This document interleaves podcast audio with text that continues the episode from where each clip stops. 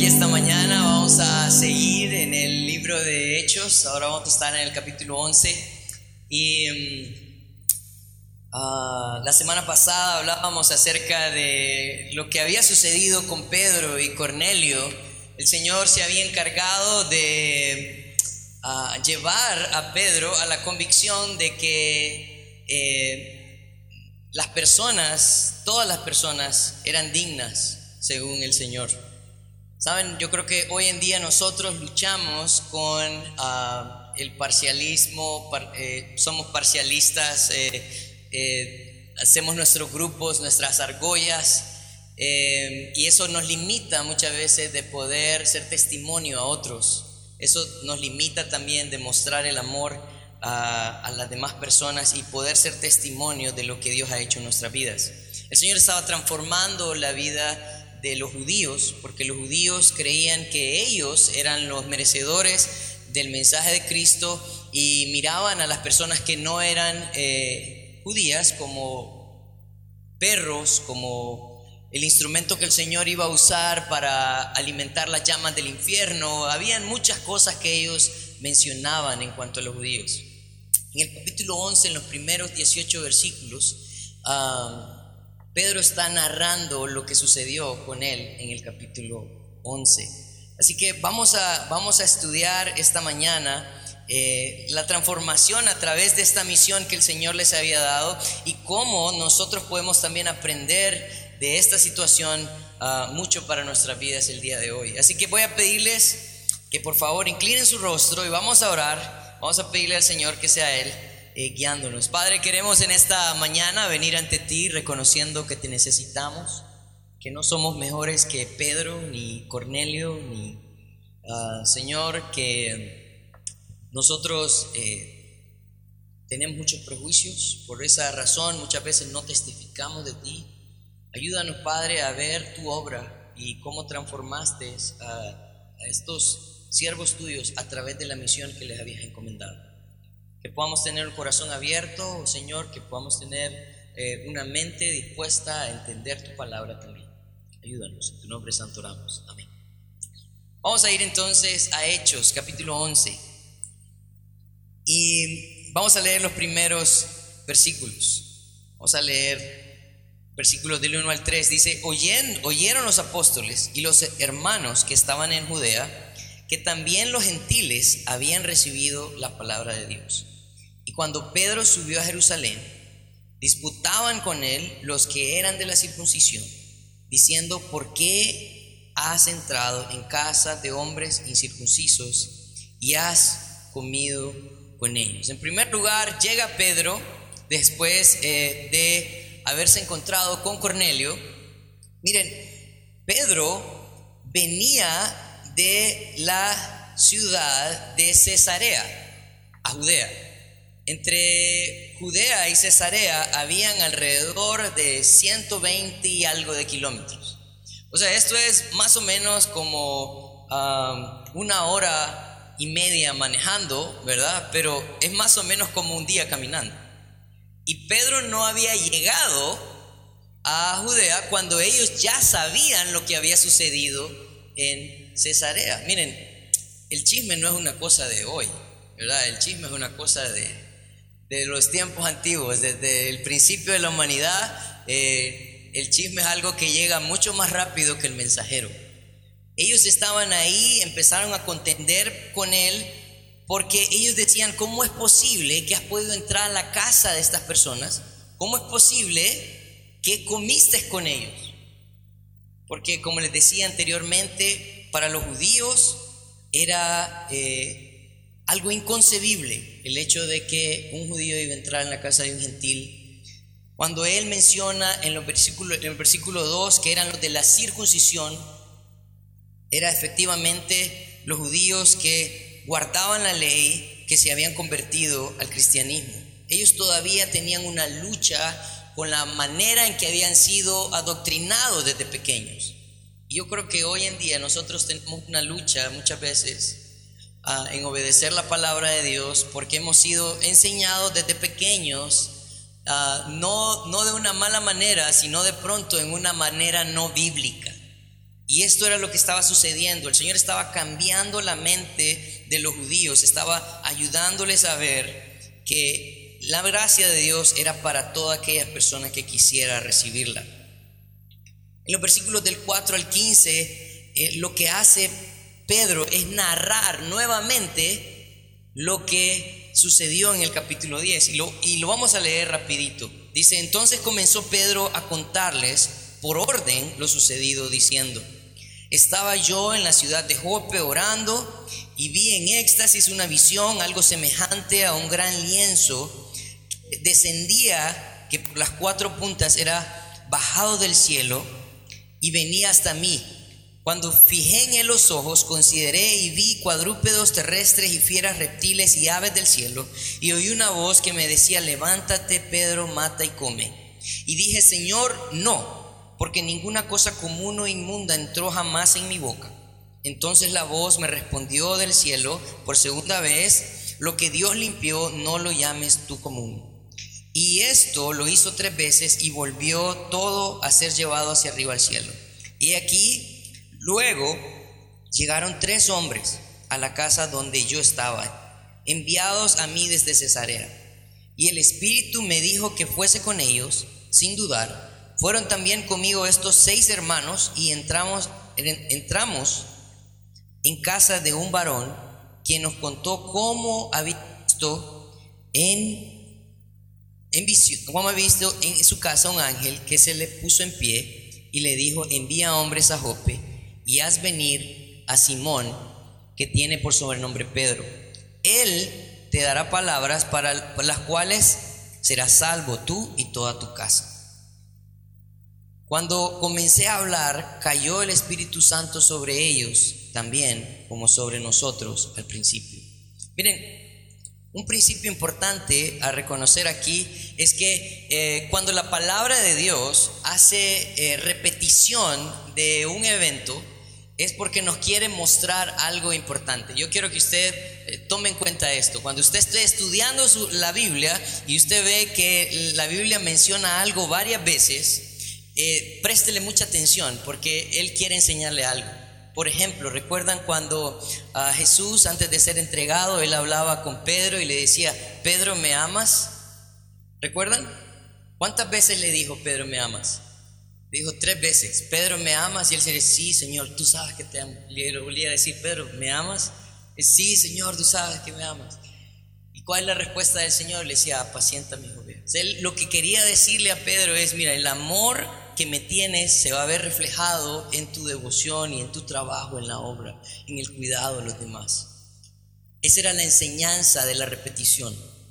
La enseñanza de la repetición de esta historia 3 veces en 2 capítulos es que nos está mostrando que Dios quería cambiar la manera de pensar de los judíos y que dejaran de llamar indignos a aquellas personas a quien ellos deberían de estar compartiendo el evangelio.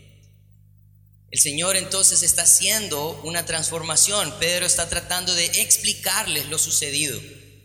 Pero Él no solamente les explica para que entiendan, sino que les da razones para que entiendan. Mira el versículo 16. Entonces me acordé de lo dicho por el Señor cuando dijo: Juan ciertamente bautizó en agua, mas vosotros seréis bautizados con el Espíritu Santo. Aquí encontramos otro principio importante, porque miren, hay muchas personas que pueden llegar y decirte que ha tenido una experiencia mística, milagrosa con Dios, ¿verdad? Y yo no tengo ninguna duda de que eso puede ser posible, ¿verdad? Yo creo que Dios es poderoso y Él puede hacer muchas cosas. Pero si tu experiencia personal con Dios no es algo que se apega a las Escrituras o a lo que Jesús ha enseñado, entonces de pronto esa experiencia mística no es de Dios, ¿verdad? Y está de más explicarte de dónde viene. Entonces yo creo que hay algo bien importante aquí, porque cuando Pedro está explicando lo que había sucedido con Cornelio, él se fundamenta en lo que Jesús había dicho también.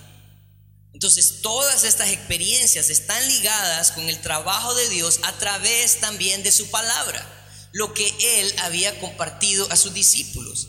Él sabía que Juan el Bautista iba a bautizar con agua, pero que Jesús iba a bautizar con el Espíritu. Y esta era una representación clara de lo que Jesús había dicho. El evento que él había presenciado era exactamente lo que Jesús había dicho. Entonces, en el versículo 17... Él también les expone otra razón y les dice: si Dios pues les concedió también el mismo don a quien nosotros hemos creído en el Señor Jesucristo, ¿quién era yo que pudiera estorbar a Dios? Miren, este es algo bien importante. ¿Por qué? Porque muchas veces la razón por la cual la palabra de Dios no llega a las personas es porque nosotros somos el primer estorbo.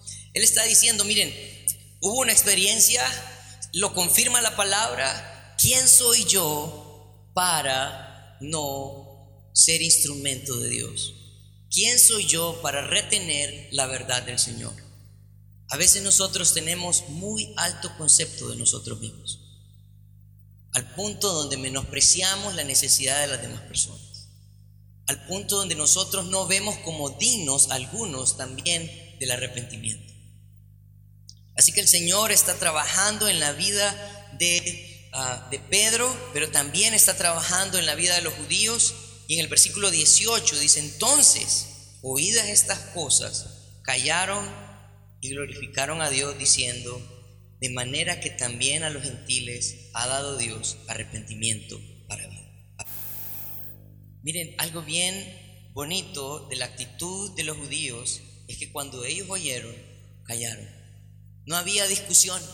Este no era un tema en el cual ellos iban a levantar sus argumentos, ¿verdad? Este no era un tema en el cual ellos pueden decir, pero no. Ellos callaron y reconocieron quiénes somos nosotros también, para no poder dar la oportunidad a otros de que escuchen. Si Dios ha hecho un milagro con ellos, como lo hizo con nosotros, gloria a Dios. Así que esa era parte de la transformación que el Señor estaba haciendo.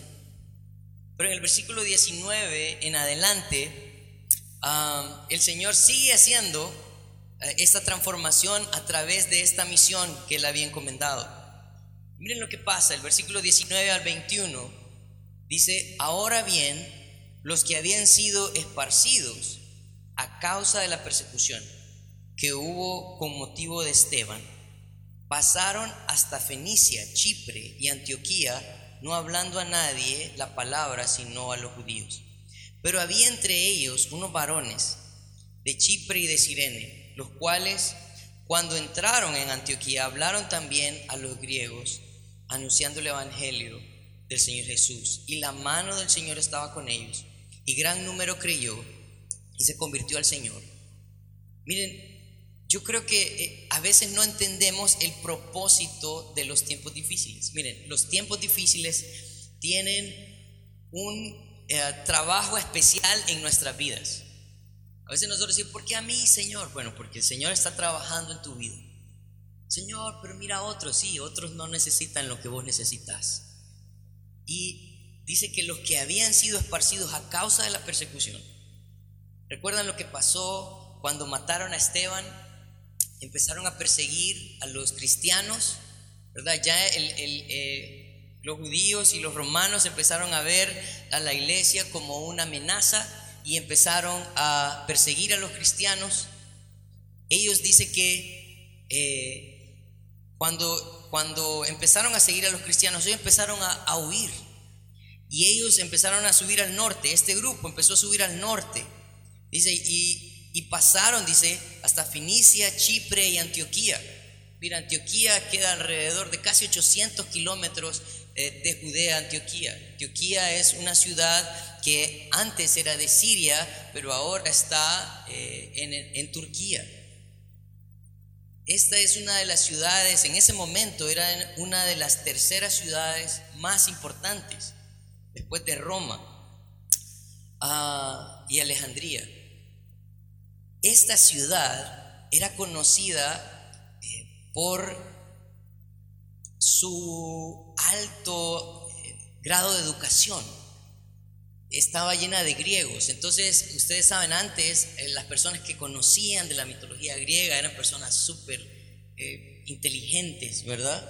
Entonces, pero esta ciudad también era una ciudad reconocida por su degeneración. Dicen que toda la corrupción moral de Roma vino de Antioquía.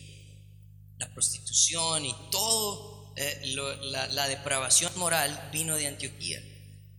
Pero miren, ustedes ven que estos judíos van huyendo y ellos no le van hablando a nadie, y ellos pasan por Fenicia, no le hablan a nadie, a Chipre no le hablan a nadie, llegan a Antioquía, no le hablan a nadie, ¿verdad? Porque ellos solo están interesados en los judíos. Pero ¿qué pasa? Miren el versículo 20. Pero había entre ellos unos varones de Chipre y de Cirene, los cuales cuando entraron en Antioquía hablaron también a los griegos, anunciando el evangelio del Señor Jesús. Este grupo de Chipre y de Cirene era un grupo de no judíos que había acompañado a los judíos en su exilio.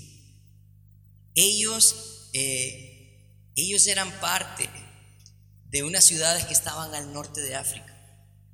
Y cuando vino el Espíritu Santo a los discípulos, ellos estaban ahí. Ellos fueron también los griegos que en el capítulo 6 se quejaron por la desatención de las mesas y las viudas. En el 6.1 ellos estaban ahí en medio de los judíos, estaban creciendo, conociendo del Señor, pero ellos no eran judíos, pero estaban acompañando a los judíos, huyendo con ellos. Ellos cuando entran a Antioquía empiezan a hablar de Cristo. Miren, esto es algo bien importante. Algunos creen que la razón por la cual ellos empezaron a hablar de Cristo era porque en Antioquía la lengua principal era el griego, y ellos, como un país de África del Norte, al parecer su lengua nativa también era el griego. Pero lo que apunta es que los judíos estaban encerrados todavía en sus tradiciones, y ellos lo único que querían era encontrar judíos y hablarles de Cristo. Pero vienen estos tipos que no eran judíos y empiezan a hablar de Cristo. ¿Y qué sucede? Lo que sucede es que, según el versículo 21, la mano del Señor estaba con ellos, y gran número creyó y se convirtió en el Señor. La verdad es que el Señor va a utilizar para su misión no simplemente a los capacitados, sino a los dispuestos. Muchas veces nosotros podemos conocer mucho de la Biblia y no compartir con las personas acerca de ella. Muchas veces nosotros podemos venir a la iglesia, estar involucrados en un grupo, ¿verdad? Casa, tener un bonito estudio, pero no tener el valor de poder hablar con las demás personas. Cuando estaba estudiando esto, estaba pensando en un evento donde Jesús estaba con sus discípulos. Había una multitud de 5,000 hombres, ¿verdad? Y era tarde ya, y no tenían que comer, y era muy largo para mandarlos a sus casas. Y llegaron los discípulos y dijeron: aún si tuviéramos tanto dinero, no podríamos comprar algo para que esta gente comiera. Pero había un muchacho que llegó con unos panes y unos peces. Yo no sé si de pronto han escuchado la historia. Y él llegó con estos panes y estos peces, y no sé si fue que fastidiaba tanto a los discípulos que de pronto los discípulos llegaron a Jesús y le dijeron: Señor, mira, sabemos que es grande la multitud, pero aquí están estos panes y estos peces, pero yo ya le dije al muchacho, ¿qué es esto para tanta gente? Y el Señor les dijo: manden a sentar a la gente. Y en ese día hizo un milagro con esos panes y con esos peces. Pensando en la actitud del muchacho, ¿se han puesto a pensar ustedes que de pronto había un muchacho en una multitud que era el único que había pensado en llevar comida. De pronto él era el único en toda esa multitud de personas que había dicho antes de salir a su casa: me voy a llevar una burrita, ¿qué tal me agarre la tarde? ¿Verdad? Entonces, dice Dona Fijo, la mamá fue quien le dijo. Sí, santas madres, ¿verdad? Yo sé, ese es el trabajo de ustedes. Y él fue obediente también, o sea, hay que darle el mérito. Pero miren, ellos, los discípulos, menospreciaban lo poco que este joven podía ofrecer. Pero para el joven era todo lo que él tenía. Así que era en lo poco que tenía y era toda la disposición. Todo estaba a la disposición. El Señor no está interesado en cuánto sabes, en cuánto tienes, sino cuán dispuesto estás en entregar. Así que los útiles para la misión siempre, siempre, siempre, siempre van a ser aquellos que estén dispuestos a darlo todo. Que estén dispuestos. Versículo 21 dice: y la mano del Señor estaba con ellos. Me gusta esta frase, ¿saben? Porque esta frase a lo largo de la Biblia tiene dos connotaciones. Una connotación es la connotación de juicio. Cuando la Biblia nos habla de la mano del Señor, muchas veces aparecen frases como, bueno, y el pueblo tal, ¿verdad? Y la mano del Señor cayó sobre ellos y los eliminó, ¿no? Pero en otras partes de la Biblia también podemos ver que esta frase, la mano del Señor, está ligada a ver la bendición de Dios en el pueblo suyo o en aquellos a quienes el Señor quiere tener favor.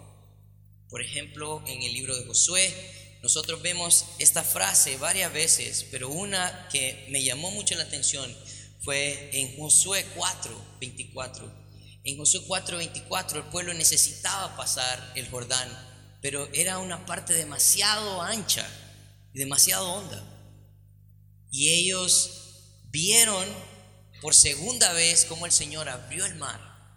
Y ellos pasaron por el medio del mar y Josué les dijo: recojan 12 piedras del fondo del Jordán y vamos a hacer un monumento aquí para que nos acordemos de cómo la mano del Señor nos sacó de aquí.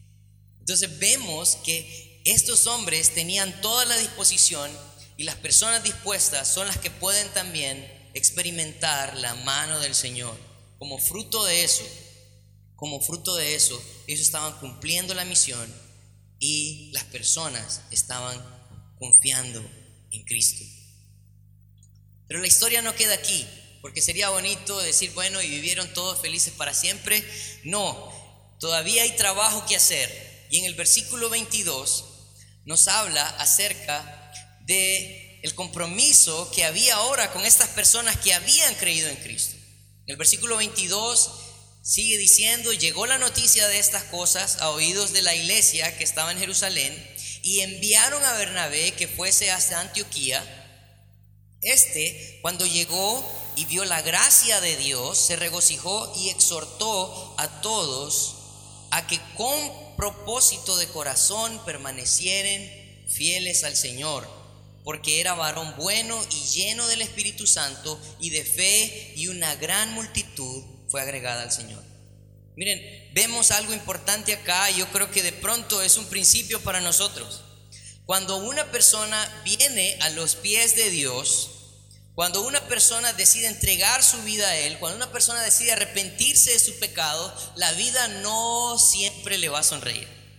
Muchos de nosotros tenemos la idea, o nos han vendido la idea, que cuando nosotros venimos a los pies de Cristo, ahora el cielo es azul, ¿verdad? Y todo nos amanece bello. Pero saben, cuando usted decide entregar su vida al Señor, prepárese, porque ahora usted va a nadar en contra de la corriente. Lo que antes usted hacía y se gozaba, de pronto ahora va a ser algo a lo cual usted no va a querer ser parte y va a ser rechazado por Él. Si usted lo piensa, el mensaje que Jesús trajo para nosotros fue ese: Fue un mensaje de arrepentimiento de nuestros pecados. Fue un mensaje de cambio de vida, de mente. Pero ¿qué pasó con Jesús? Lo matamos. Lo matamos. Juan 3 dice que amaron más las tinieblas que la luz, porque sus obras eran malas. El problema nuestro es que amamos las tinieblas.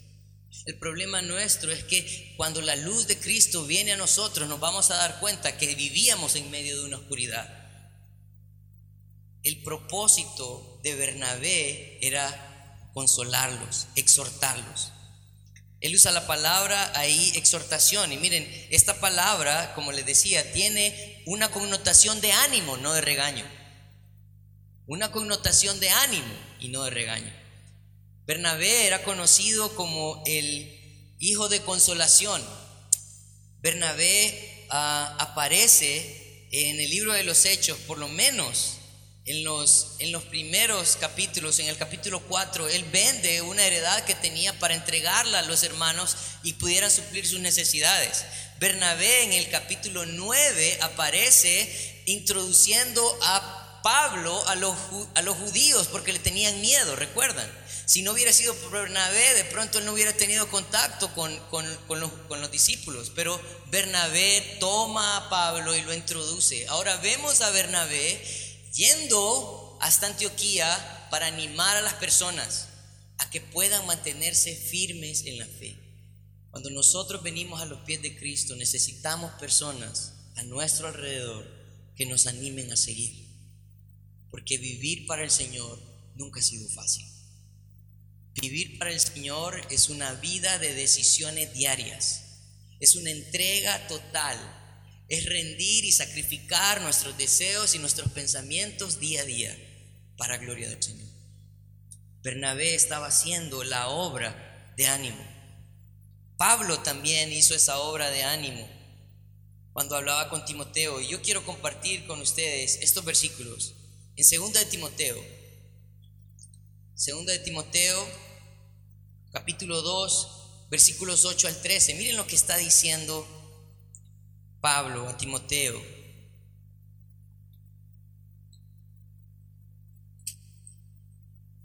Segundo de Timoteo 2, 8 dice: acuérdate de Jesucristo, del linaje de David, resucitado de los muertos, conforme a mi evangelio, en el cual sufro penalidades hasta prisiones a modo de malhechor, mas la palabra de Dios no está presa.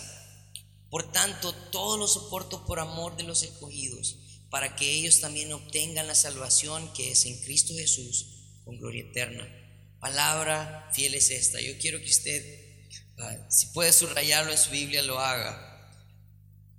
Dice: si somos muertos con Él, también viviremos con Él. Si sufrimos, también reinaremos con Él. Si le negáremos, Él también nos negará. Si fuéramos infieles, Él permanece fiel. Él no puede negarse a sí mismo. Pablo le está diciendo a Timoteo: Timoteo, esto vale la pena. Esto vale la pena. Si morís con Él, vas a vivir con Él. Si sufrís con Él, vas a reinar con Él. Si le negás, Él también te negará. Y si llegases a ser infiel, te voy a decir algo: Él permanece fiel. Él no puede negarse a sí mismo. Esas son palabras de ánimo. ¿Saben por qué? Porque nosotros somos infieles. Nosotros decimos: Señor, ya no voy a hacer esto. Ok, ten cuidado con lo que dices. No, en serio. Somos como Pedro: no, jamás te voy a negar. Él es fiel. Cada vez que nosotros fallamos, Él hace uso de su fidelidad para con nosotros. Si alguno hubiere pecado, abogado tiene a Jesucristo el justo. Él nunca va a negar su ayuda. Esas son palabras de ánimo. Así que ese era el trabajo de Bernabé, y el Señor estaba añadiendo más personas. El Señor estaba añadiendo más personas a través del ánimo. Pero hay algo de lo cual Bernabé también se da cuenta. Miren el versículo 25. Después fue Bernabé a Tarso para buscar a Saulo, y hallándole le trajo a Antioquía. Y se congregaron ahí todo un año con la iglesia y enseñaron a mucha gente, y a los discípulos se les llamó cristianos por primera vez. Había algo que Bernabé entendía. El ánimo es bien importante, ¿verdad? Tener personas que estén ahí apoyándote en tu caminar cristiano, eso es bien importante, pero también es muy importante que las personas estudien la palabra de Dios. Es muy importante que nosotros entendamos y comprobamos los mandamientos del Señor a través de la obediencia. Él está en esta iglesia de Antioquía que viene empezando, y él dice: necesito a alguien, necesito ayuda. Y se va a traer a Saulo, que era Pablo. Yo quiero recordarles quién era Pablo. Pablo era un fariseo. Los fariseos pasaban alrededor de los primeros 30 años de su vida estudiando las escrituras. O sea que aunque él era un fariseo, él era una persona con mucha información que ahora estaba usando para la gloria de Dios. Él de pronto era un maestro. Él había sido educado a los pies de Gamaliel, que era como el Harvard de ese tiempo. Y él estaba listo para ir a Antioquía y ayudarle a poder capacitar a las personas. Nosotros debemos de entender que el estudio de la palabra de Dios es importantísimo para nosotros. Jesús le decía a sus discípulos: si me amáis, guardad mis mandamientos. Así que la manera como nosotros mostramos el amor a Dios es a través de la obediencia. Pero no puede haber obediencia si la palabra de Dios no está en nuestros corazones. No puede haber obediencia.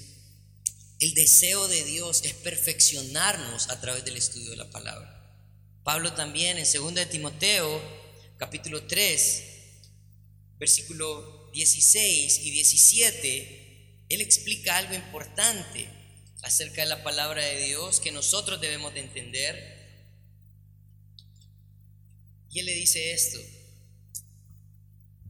toda la escritura es inspirada por Dios y útil para enseñar, para redarguir, para corregir, para instruir en justicia, a fin, miren, este es el fin de la palabra de Dios, de que el hombre de Dios sea perfecto. Miren, de pronto nosotros leemos esto y decimos: perfecto, Daniel, nadie es perfecto. Es cierto, nadie es perfecto. Por eso todos necesitamos la palabra de Dios. ¿Saben que la intención de la palabra perfecto en estos versículos tiene la intención de decir completo, dotado? El deseo de Dios es que el hombre es suyo y los hombres suyos sean perfectos, enteramente preparados para toda buena obra. O sea, que ellos puedan tener respuestas y puedan discernir entre lo que el Señor anhela y lo que necesitan hacer también. Por eso es que los cristianos deberíamos de ser los mejores empleados, los mejores esposos, los mejores hijos, los mejores empresarios, porque tenemos la palabra de Dios con nosotros. Por eso era importante que la iglesia de Antioquía pudiera crecer en el conocimiento de la palabra, para que ellos pudieran obedecer y pudieran comprobarla también a través del estudio de ella. En el versículo 26 dice que y se congregaron ahí un año con la iglesia y enseñaron a mucha gente, y a los discípulos se les llamó cristianos por primera vez en Antioquía. De pronto, cuando leemos este versículo decimos: yes, cristiano por primera vez, ¿verdad?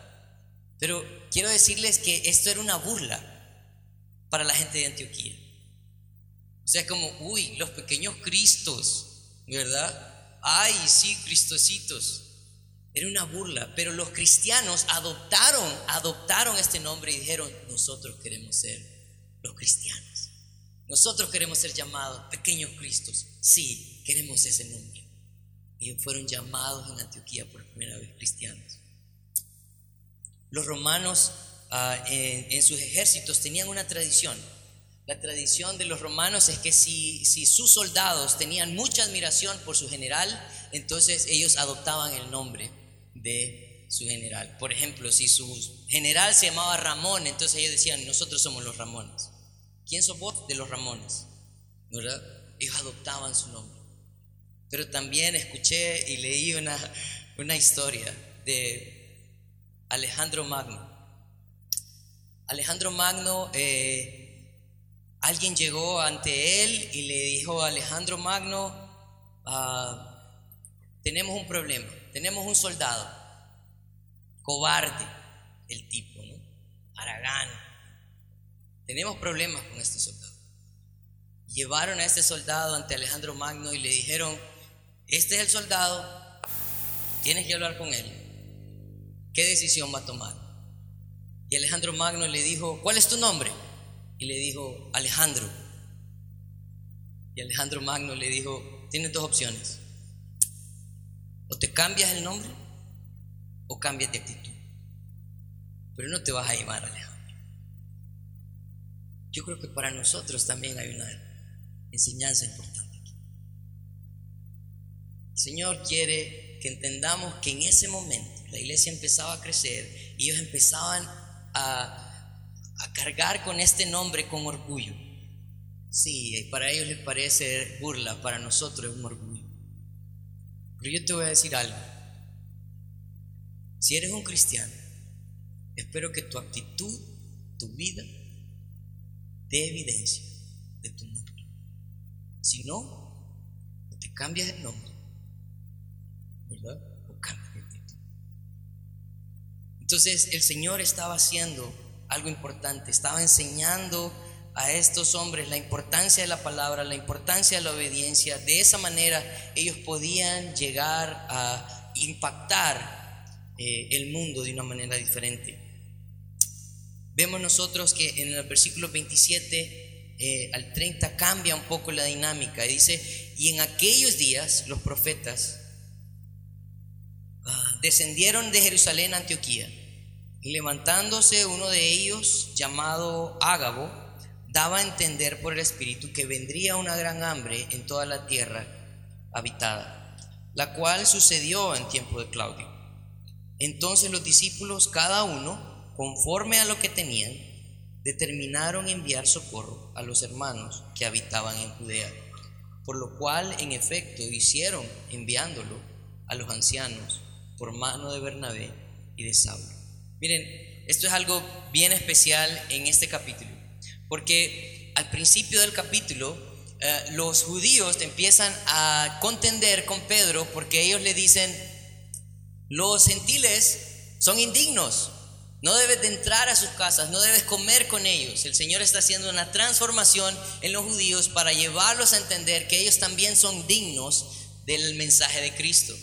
Pero ahora los gentiles de Antioquía, los que habían creído, cuando viene el hambre, se meten la mano a la bolsa para ayudar a los judíos. Qué bonito. Ellos no guardaron rencor. Ellos entendían que era parte de la obra de Dios. Y yo te quiero decir algo. La evidencia más grande de tu relación con Cristo es tu relación con los demás. Muchas personas dicen, no, yo tengo mi relación con Dios en mi casa. Ok, cheque. Pero quiero decirte algo. Esta relación con Dios se refleja de esta manera. Cuando nosotros decimos tener una relación con Dios, eso es evidente a los demás. Sabemos que nosotros no somos salvos por obras, no hacemos nada para ganar nuestra salvación, porque esa salvación la pagó Jesucristo en la cruz del Calvario. Pero la obra que Cristo hizo en la cruz del Calvario se evidencia en la manera que yo honro su nombre y en la manera que yo trato a los demás. Ellos te están cuidando, no solamente de los hermanos, sino también de la iglesia en Judea.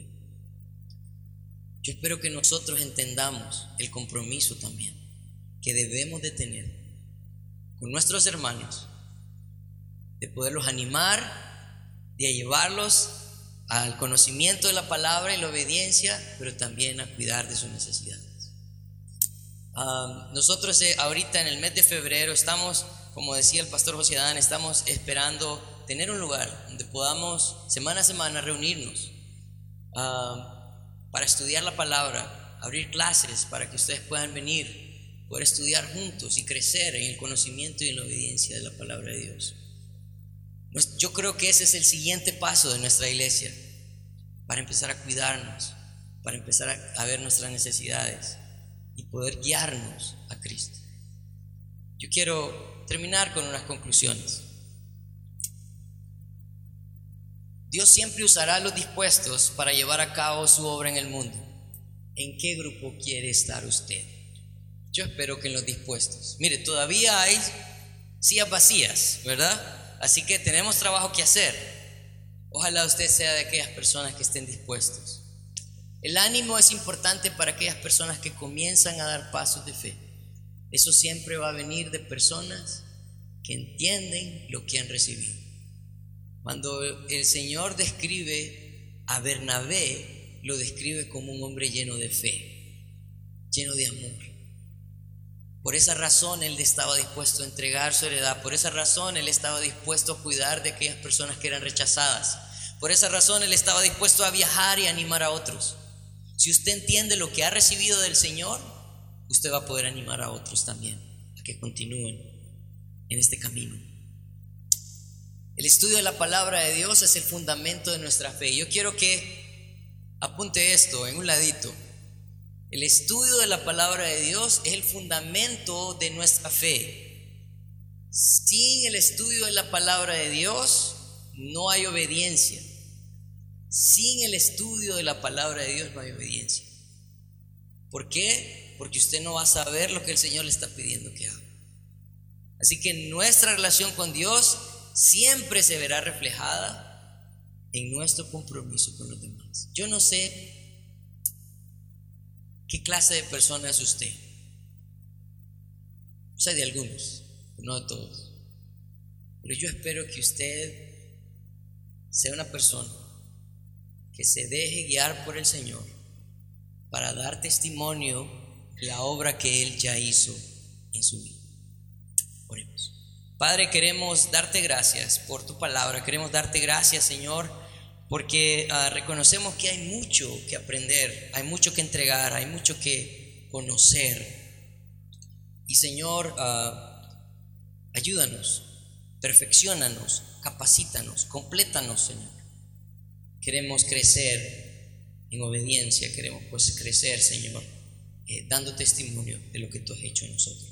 Ayúdanos a ser una iglesia que no se conforma, sino que avanza en la obediencia. En tu nombre santo.